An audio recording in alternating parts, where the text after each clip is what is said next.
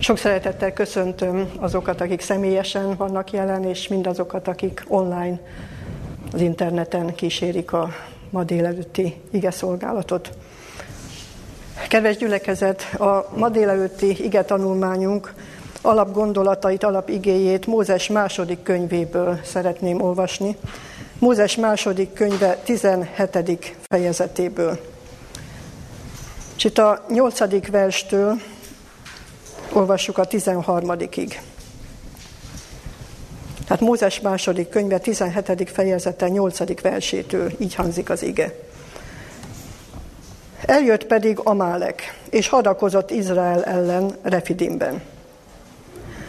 És mondta Mózes Józsuénak, válasz nékünk férfiakat, és menj el, ütközzél meg Amálekkel. Holnap én a halom tetejére állok, és az Isten pálcája kezemben lesz. És úgy cselekedett Józsué, amint mondta néki Mózes, megütközött Amálekkel. Mózes, Áron és Húr pedig felmentek a halom tetejére. És történt, hogy mikor Mózes felemelte kezét, Izrael győzött. Mikor pedig leeresztette kezét, Amálek győzött. Mikor azért Mózes kezei elnehezettek, követ hoztak és alája tették, hogy arra üljön. Áron pedig és Húr tartották az ő kezeit, egyfelül az egyik, másfelül a másik. És felemelve maradtak kezei a naplementéig. Józsué pedig leverte Amáleket és az ő népét fegyverélével. Ja, hogyha megnézzük, hogy mikor is történt ez a harc, ez a küzdelem, azt látjuk, hogy az Egyiptomból kivonult sereg éppen átért ugye a Vörös-tengeren, megfáradtan az egyiptomiak üldözésétől, és akkor támadták meg őket az amálekiták. Ezt a későbbiekben az ige többször is megjegyzi, hogy milyen galád módon támadt Amálek azokra, akik megfáradtak, akik, akik lemaradtak a, a csapattól, akik meggyengültek. Tehát Izrael népének itt egy, egy olyan háborút kellett vívnia, amikor nem csak önmagukért, hanem gyermekeikért, a családjukért harcolnak, az életükért harcolnak. És ezt mondta, ezt tanácsolta Isten Mózesnek, hogy ő emelje föl a kezét. Ugye Mózes kezében ott volt az Isten pálcája, de ne gondoljuk azt, hogy ez valami varázspálca volt. Tehát itt nem arról van szó, hogy ezáltal a pálca által történt bármi is, hanem itt azt kellett megtanulni a Mózesnek is, és egész Izrael népének, hogy kinek köszönhető a győzelem. Amíg Mózes felemelte a kezét Istenhez, addig Izrael győzött. Amikor leengedte a kezeit, akkor az amálekiták győztek azonnal. Tehát ennek a történetnek nagyon komoly tanítása és tanulsága volt nem csak Izrael népe számára, hanem a későbbiekben minden idők hívő embereinek és mindannyiunknak van tanulsága. Ugye Józsuénak is fel kellett készülnie, és fel kellett készítenie a hadsereget. Azt mondta Mózes, hogy válasz ki férfiakat, hadrafogható férfiakkal kellett elindulnia, nyilván fegyverük is volt, elindultak a harcba. De a küzdelem kimenetele mégsem tőlük függött, hanem attól, hogy Istenhez fordulnak-e, Istenben bíznak-e vagy nem. Tehát ezt kellett megtanulniuk, hogy bár a maguk részéről is meg kell tenniük mindent, de egyedül csak Isten adhat győzelmet az ő küzdelmeikben. És még azt is látjuk ebben a történetben, hogy amikor Mózes meglankadt az Úrhoz való fohászkodásban, elfáradt, hiszen a harc elhúzódott, akkor volt segítsége. Odállt mellé Áron és Húr. Felemelték a kezeit, segítettek neki.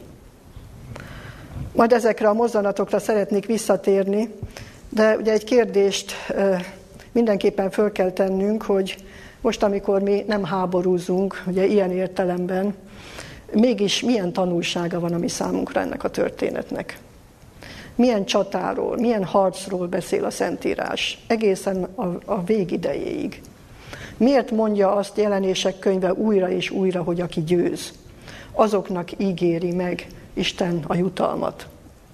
Győzni bizonyos küzdelmekben lehet, ha fölvesszük a harcot. Tehát nyilvánvaló, hogy mi is benne vagyunk egy bizonyos küzdelemben, és ezt szeretném is idézni, bizonyára ismerős mindannyiunk számára, ez az ige az Efézus beliekhez írott levél hatodik fejezetéből. Amikor Pálapostól szól arról, hogy milyen küzdelmet kell mindannyiunknak megvívnunk. És ebben a küzdelemben ugyanazok a törvényszerűségek érvényesek, mint Izrael népének a háborúiban is.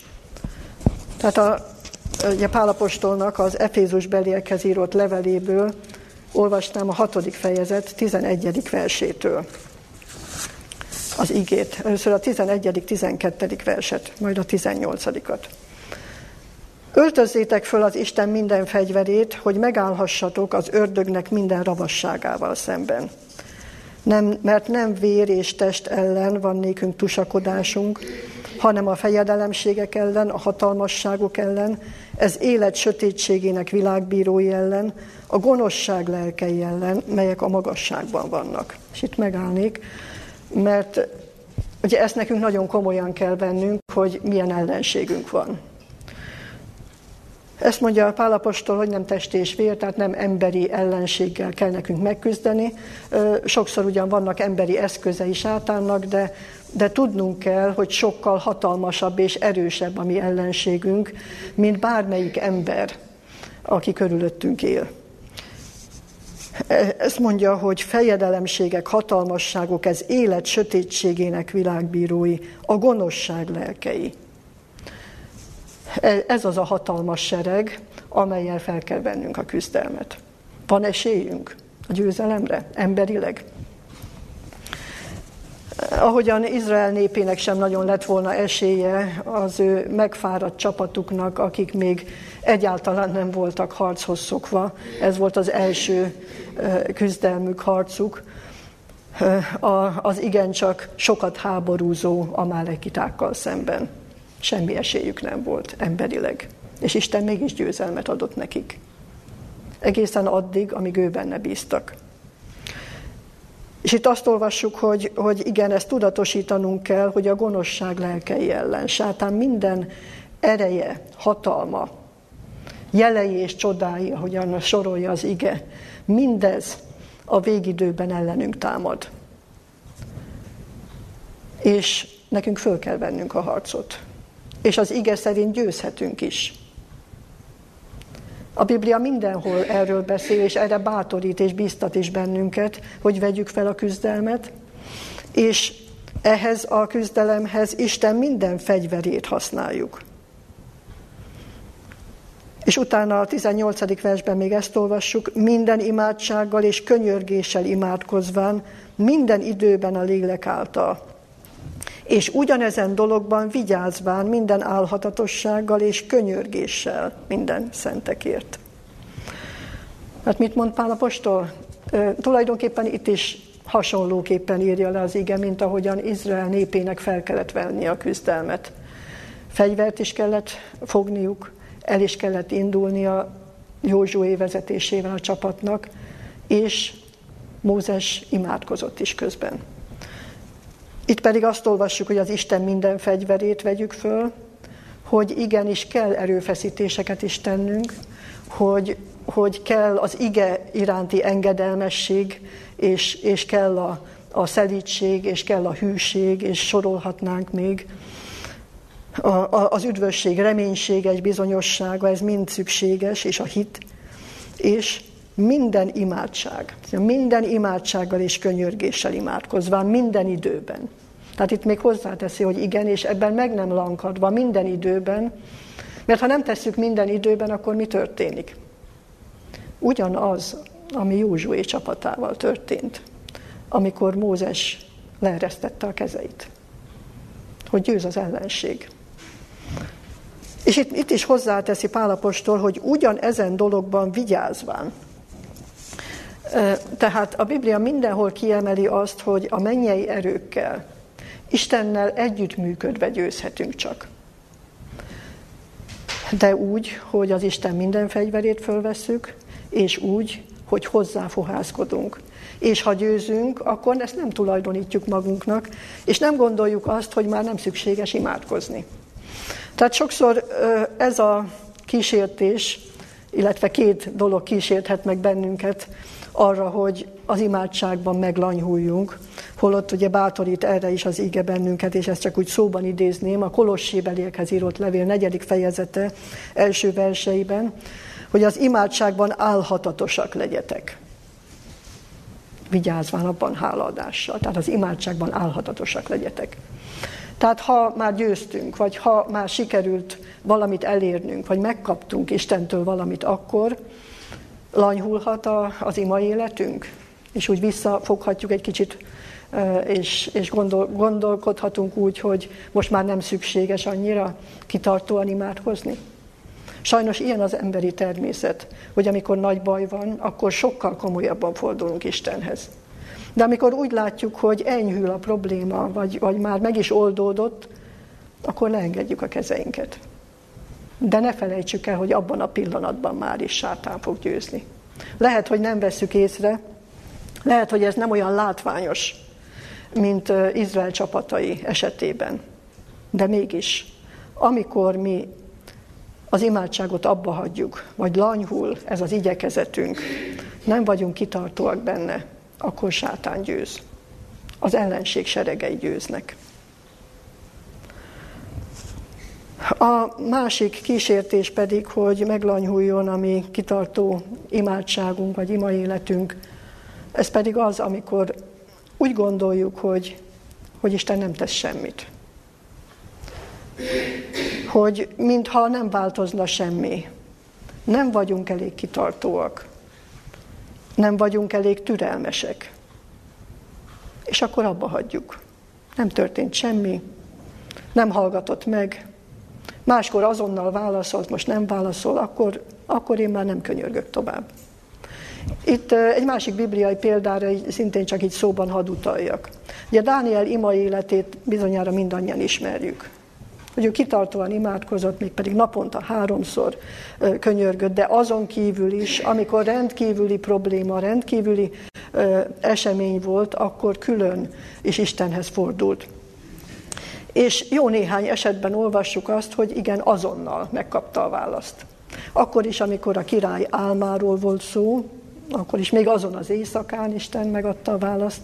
Akkor is, amikor egy bizonyos látomás felől ö, ö, kért Istentől valamilyen eligazítást és könyörgött, akkor azt olvassuk, hogy még az imádságot mondtam, és már jött a válasz. És mondhatjuk azt, hogy Dániel hozzászokhatott volna ehhez, hogy Isten azonnal válaszol. Volt olyan eset, amikor Isten nem válaszolt azonnal? Dánielnek sem? Ugye azt olvassuk az igében, Dániel könyve 10. fejezetében, hogy három hétig kitartóan imádkozott. És ugyan Isten cselekedett, csak Dániel nem tudta.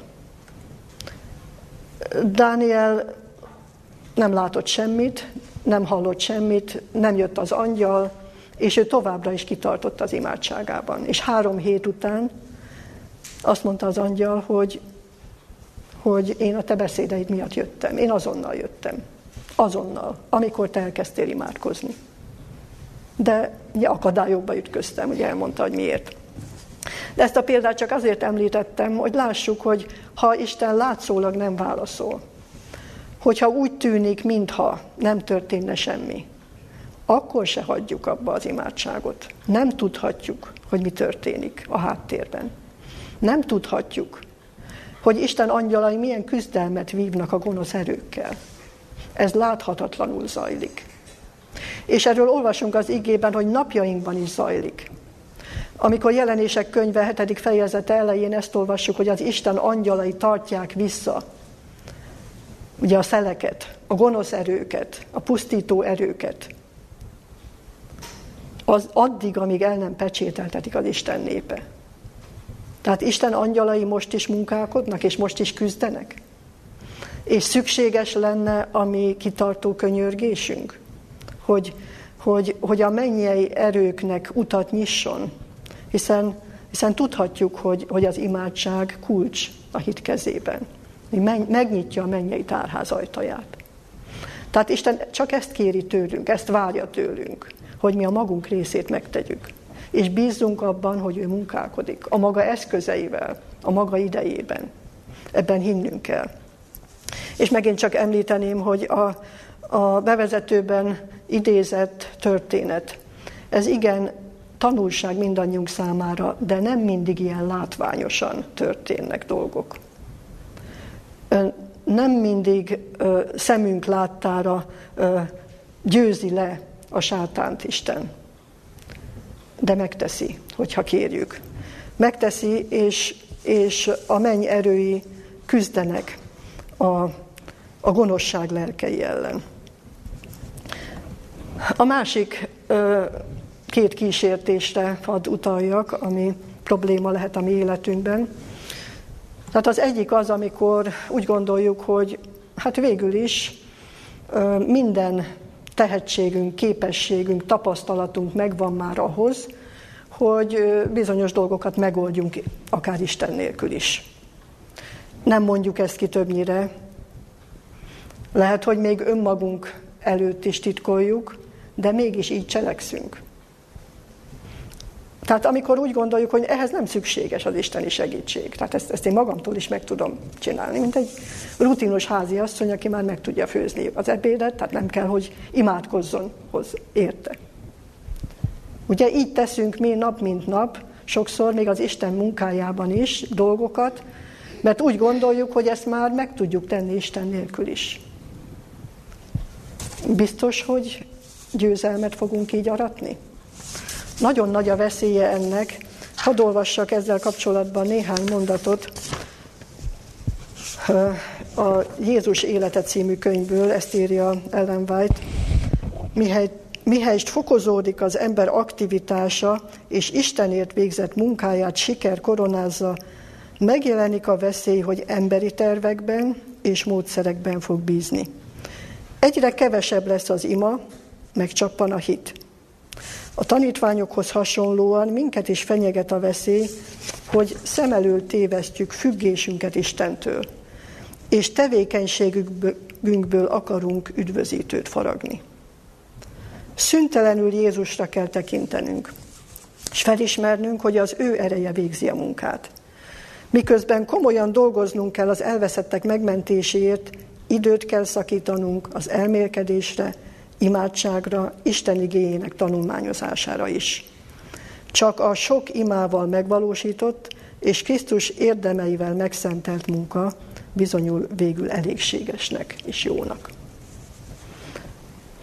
Tehát az sem lehet indok, hogy most nagyon-nagyon sok feladatom van, és nagyon sok dolgom van, és ezért nem imádkozom. Ugye talán ismerjük Luther Mártonnak ezt a nevezetes mondását, hogy ma, ma sok a dolgom, ezért többet kell imádkoznom. Dánielnek is sok volt a dolga, sok volt a munkája, és sokat imádkozott. Jézusnak is nagyon sok volt a munkája. Reggeltől estig. Pihenésre se volt idejük, evésre se sokszor. És sokat imádkozott. Tehát ezt ne felejtsük el, és különösen azt ne, hogy, hogy itt megkísérthet bennünket az ellenség abban is, hogy saját magunkban bízunk, emberi tervekben, eszközökben, netán a saját tehetségünkben vagy képességünkben. A másik kísértés pedig az, hogy csak imádkozunk. Tehát, hogy Isten mindent megtesz, megtehet, mert tényleg megtehet mindent. Tehát akkor nekünk nem kell semmilyen lépést tennünk. Le fogja győzni az ellenséget. Van hatalma Istennek erre? Nélkülünk is? Igen, van hatalma. Miért nem tette meg akkor? Mondjuk Izrael népe fáradt volt, felkészületlen volt, mondhatta volna Isten azt, hogy most ti pihenjetek, majd én küzdök az amálekitákkal. Megtehette volna. De nem csak ebben az esetben, végig kíséri a Szentírást ez a, ez a tanítás és ez, a, ez a, az Istentől jövő tanács, hogy mi a magunk részét tegyük meg. Ugye Gedeon harcait is mindannyian ismerjük, és ott is el kellett indulniuk. Igaz, hogy azt mondta az Úr, hogy nekem ez a, ez a nép ez sok, nehogy azt mondják, hogy, hogy ők szerezték a győzelmet, de, de a 300 emberrel el kellett indulni a Gedeonnak. Teljesen kilátástalan volt a harc kimenetele emberileg, de el kellett indulniuk az Úrban bízva, és az Úr adott győzelmet. De, de akkor sem csak annyi volt, hogy hát nem kell nekem ez a 300 ember se. Ezt nem mondta az Úr. Azt mondta, hogy ez elég. Ugye, ismerjük az igéből. Ez elég. És ez arra is utal, hogy, hogy igen, Istennek elég. Elég az, ha néhány hívő ember alázat, alázattal elindul, és ő rábízza magát. Ez elég. De ezt meg kell tennünk.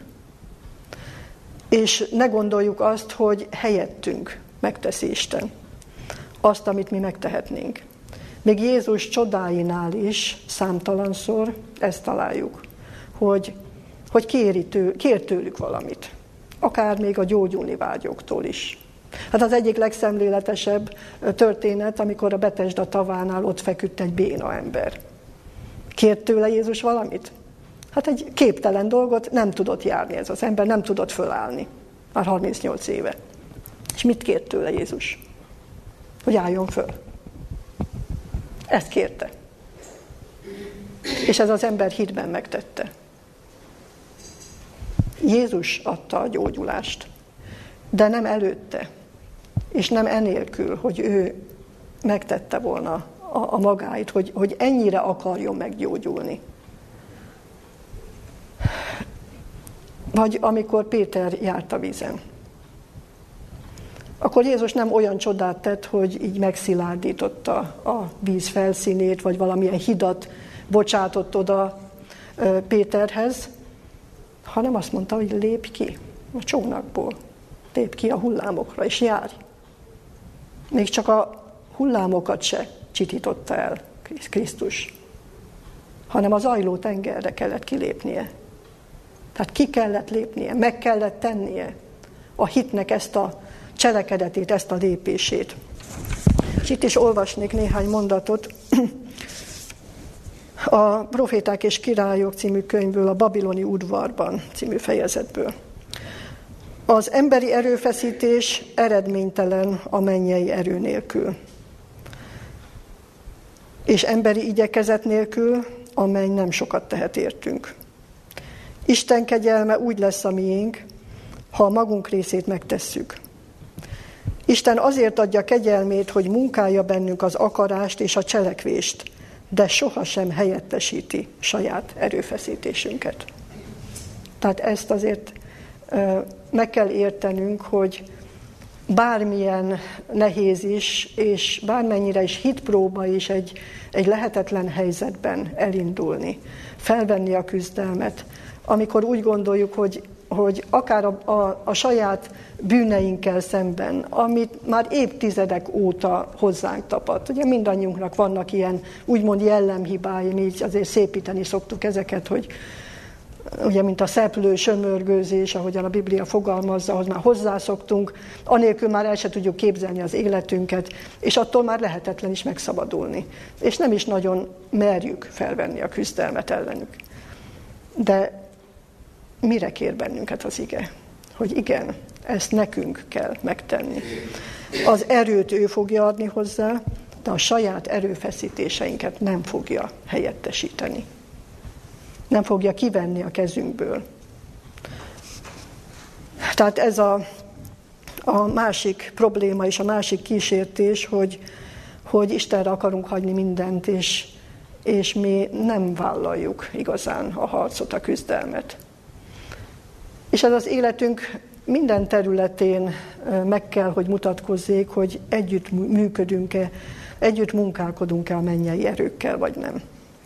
Tehát egyrészt a személyes életünkben, amire már utaltam is, a bűn elleni küzdelmeinkben, amikor a kísértő jön, amikor, amikor olyan küzdelmet kell vívnunk, ahogy Jézus mondja, hogy a szemünk kivájása, vagy a kezünk levágása fájdalmához hasonlítható, de akkor is azt mondja az ige, hogy tedd meg, hogy indulj el, és akkor Isten erőt fog adni, és győzelmet fog adni hozzá.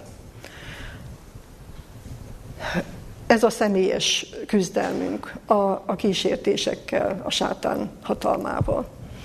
De ugyanakkor együtt kell működnünk abban az esetben is, amikor másokért végzünk munkát, vagy másokért aggódunk, mások üdvösségéért. Amikor mások sorsát viseljük a szívünkön. Akkor sem elég csupán imádkozni, hanem a magunk részét nyilván meg kell tennünk, mert ha itt éjjel-nappal imádkoznánk, de nem mennénk az emberek közé, és nem vinnénk el számukra az evangélium üzenetét, Isten bár nélkülünk is el tudná végezni, de nem, nem akarja elvégezni nélkülünk ezt a munkát. Isten velünk együtt akarja elvégezni. Eszközeink keresztül. És ez ma is igaz, hogy nem feltétlenül tömegekre van szüksége ehhez Istennek, hanem hívő, odaszánt emberekre, ahogyan kezdetben a kereszténység indulásakor. Nem sokan voltak, alig néhányan. Jézus azt a parancsot adta tanítványainak, hogy menjetek el, és tegyetek tanítványokká minden népet. Gondoljuk csak át, hogy ez mekkora képtelenség volt abban az időben emberileg. Milyen lehetetlenség. Gondoljuk csak magunkat a tanítványok helyébe, mikor ezt hallották. Hogy micsoda teher nehezedett rájuk, és, és, és mit, mit, mit gondolhattak, hogy Jézus ilyen lehetetlenséget kíván tőlünk. Hát eddig is, amíg itt volt velünk, csak itt Galileában, Júdában, meg néhány kisebb területre kimentünk ugyan, de hát, de hát az egész világra menjünk el, mi ilyen gyengén, ennyien. Alig voltak páran. Még pünköskor is. Nem sok az a 120 ember.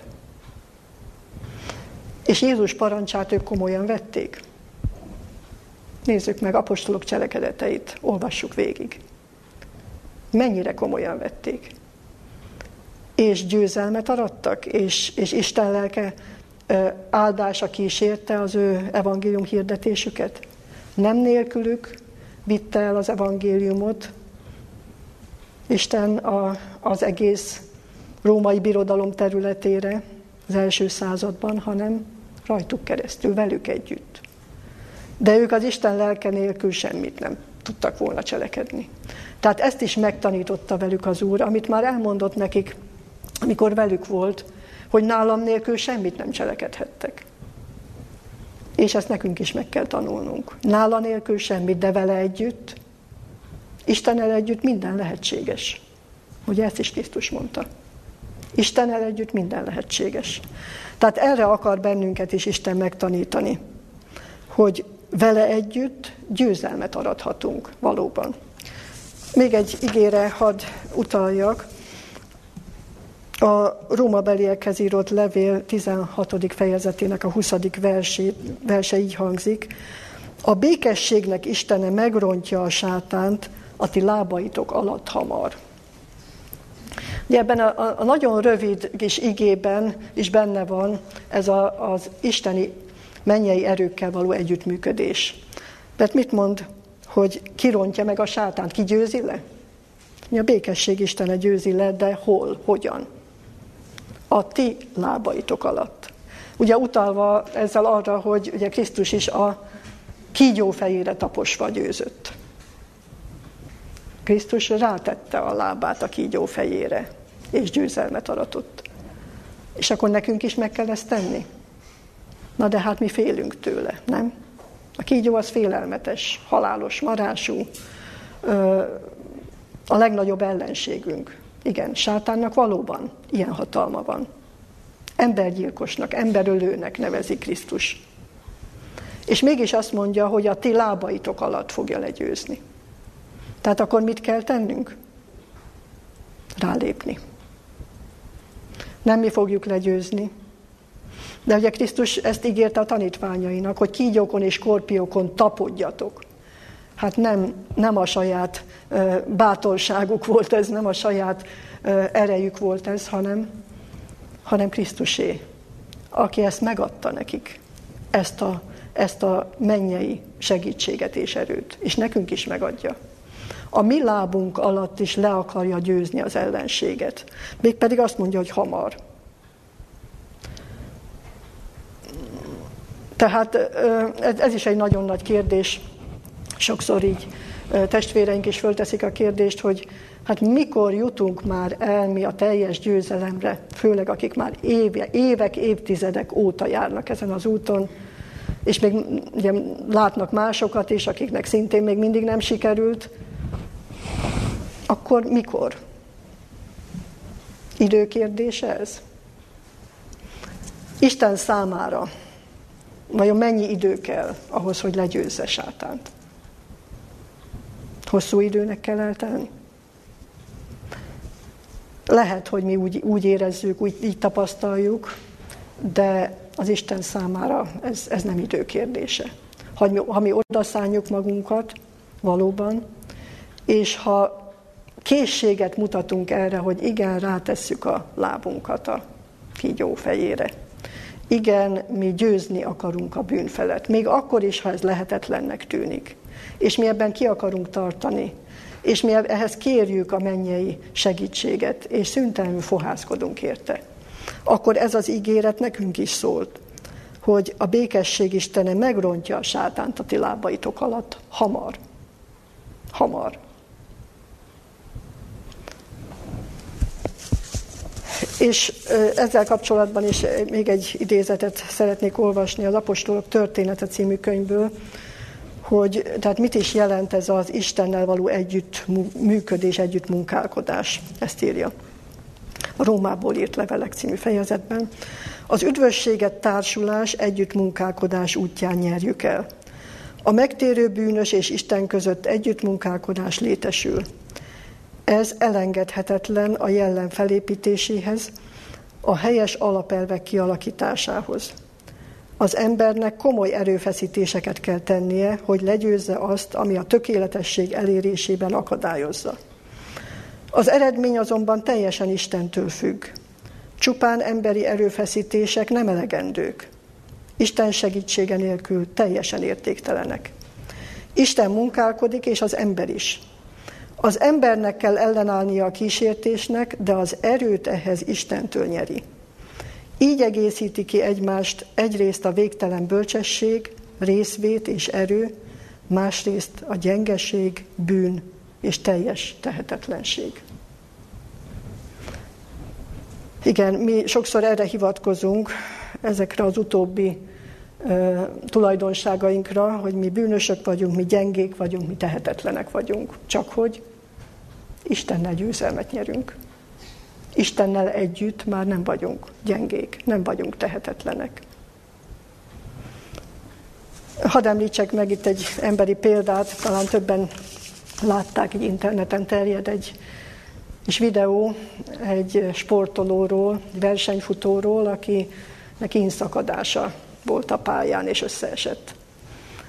És amikor is föltápászkodott, akkor ugye nem a mentőket hívta, és nem ki bicegett a pályáról, hanem, hanem neki lendült, és tovább indult. És akkor ugye be, befutott valaki a nézők közül, ugye félre lökve a biztonságiakat, odafutott hozzá, a hóna alá nyúlt, és besegítette a célba.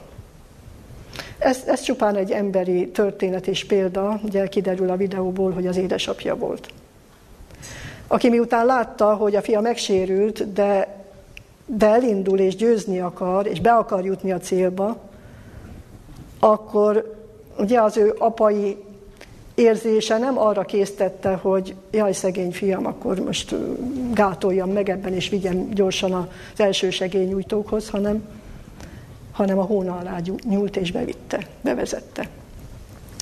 Ez ugye azért tanulságos ez a kis történet, mert ha ezt egy földi apa megteszi, akkor vajon a mi mennyei atyánk, aki ezt több százszor megígérte az igében, Nem fogja megtenni azokkal, akik nem adják maguk, meg magukat, akik nem adják föl a küzdelmet, még akkor se, hogyha a sátán a földre dönti őket, még akkor se, hogyha elestek. Ugye Mikás könyvében olvashatjuk ezt az igét, hogy ne örüljén ellenségem, elestem ugyan, de felkelek, felkelek. Mert még ha sötétségben járnék is, az Úr az én világosságom. Tehát te nem győzhetsz le engem, akkor se, hogyha most elestem. Ezért nem szabad feladnunk. Ezért nem szabad megadnunk magunkat, mert ilyen Istenünk van, aki megígérte a győzelmet nekünk, aki együtt akar működni velünk, aki csak annyit kér tőlünk, ami tőlünk telik. Nem többet, de annyit igen. És ha valakitől nem telik több, csak annyi, hogy feltekint az égre, mint Nabokodonozor király, amikor őrültségében hét évig ugye kitaszított volt az emberek közül, aki már emberi módon elfelejtett beszélni is, élni is. Mit tudott tenni? Feltekinteni az égre. És Istennek elég volt. Mert tőle ennyi telt, és azonnal visszatért az értelme, és azonnal meghallgatta Isten. De aki többet tud tenni ennél, akinek Isten többet adott. Józsuénak is, mint hadvezérnek fel kellett készítenie a harcra, a hadsereget, el kellett indulniuk, és harcolniuk kellett egészen végig, a győzelemig. De, és nem mondhatták azt, hogy hát mi erre képtelenek vagyunk. De Isten adta a győzelmet. Tehát ezt értsük meg az igéből, hogy hogy Isten annyit kér tőlünk, és csak annyit, ami tőlünk telik, amit mi megtehetünk, és még azt kéri tőlünk, hogy bízzunk benne. És tartsunk ki az imádságban is. Ne csak a küzdelemben, ne csak a munkálkodásban, hanem tartsunk ki az imádságban is. Akkor is, ha már úgy gondoljuk, hogy győztünk, mert abban a pillanatban jöhet a vereség, akkor is, hogyha úgy látjuk, mintha Isten nem cselekedne, tartsunk ki az imádságban, mert Isten mindenképpen cselekszik, de nem mindig látható módon.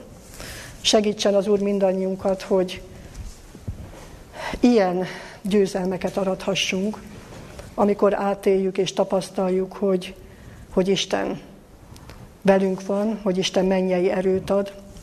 És talán még egyetlen mozzanatra utalnék a történetből, hogyha valaki belefárad az imádságba is, hogyha hitben meggyengül, akkor legyenek olyanok, akik erősítik a kezeit.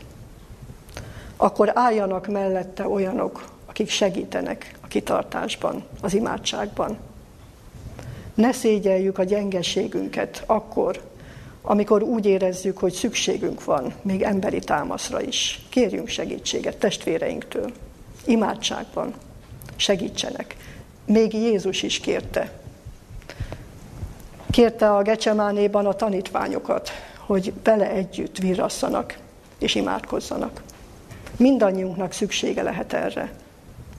És akkor legyenek olyan testvérek, és legyünk mi olyan testvérek, akik tudunk egymásnak segíteni, akik tudjuk egymást hitben erősíteni, bátorítani, hogy együtt is győzelmet arathassunk. Amen.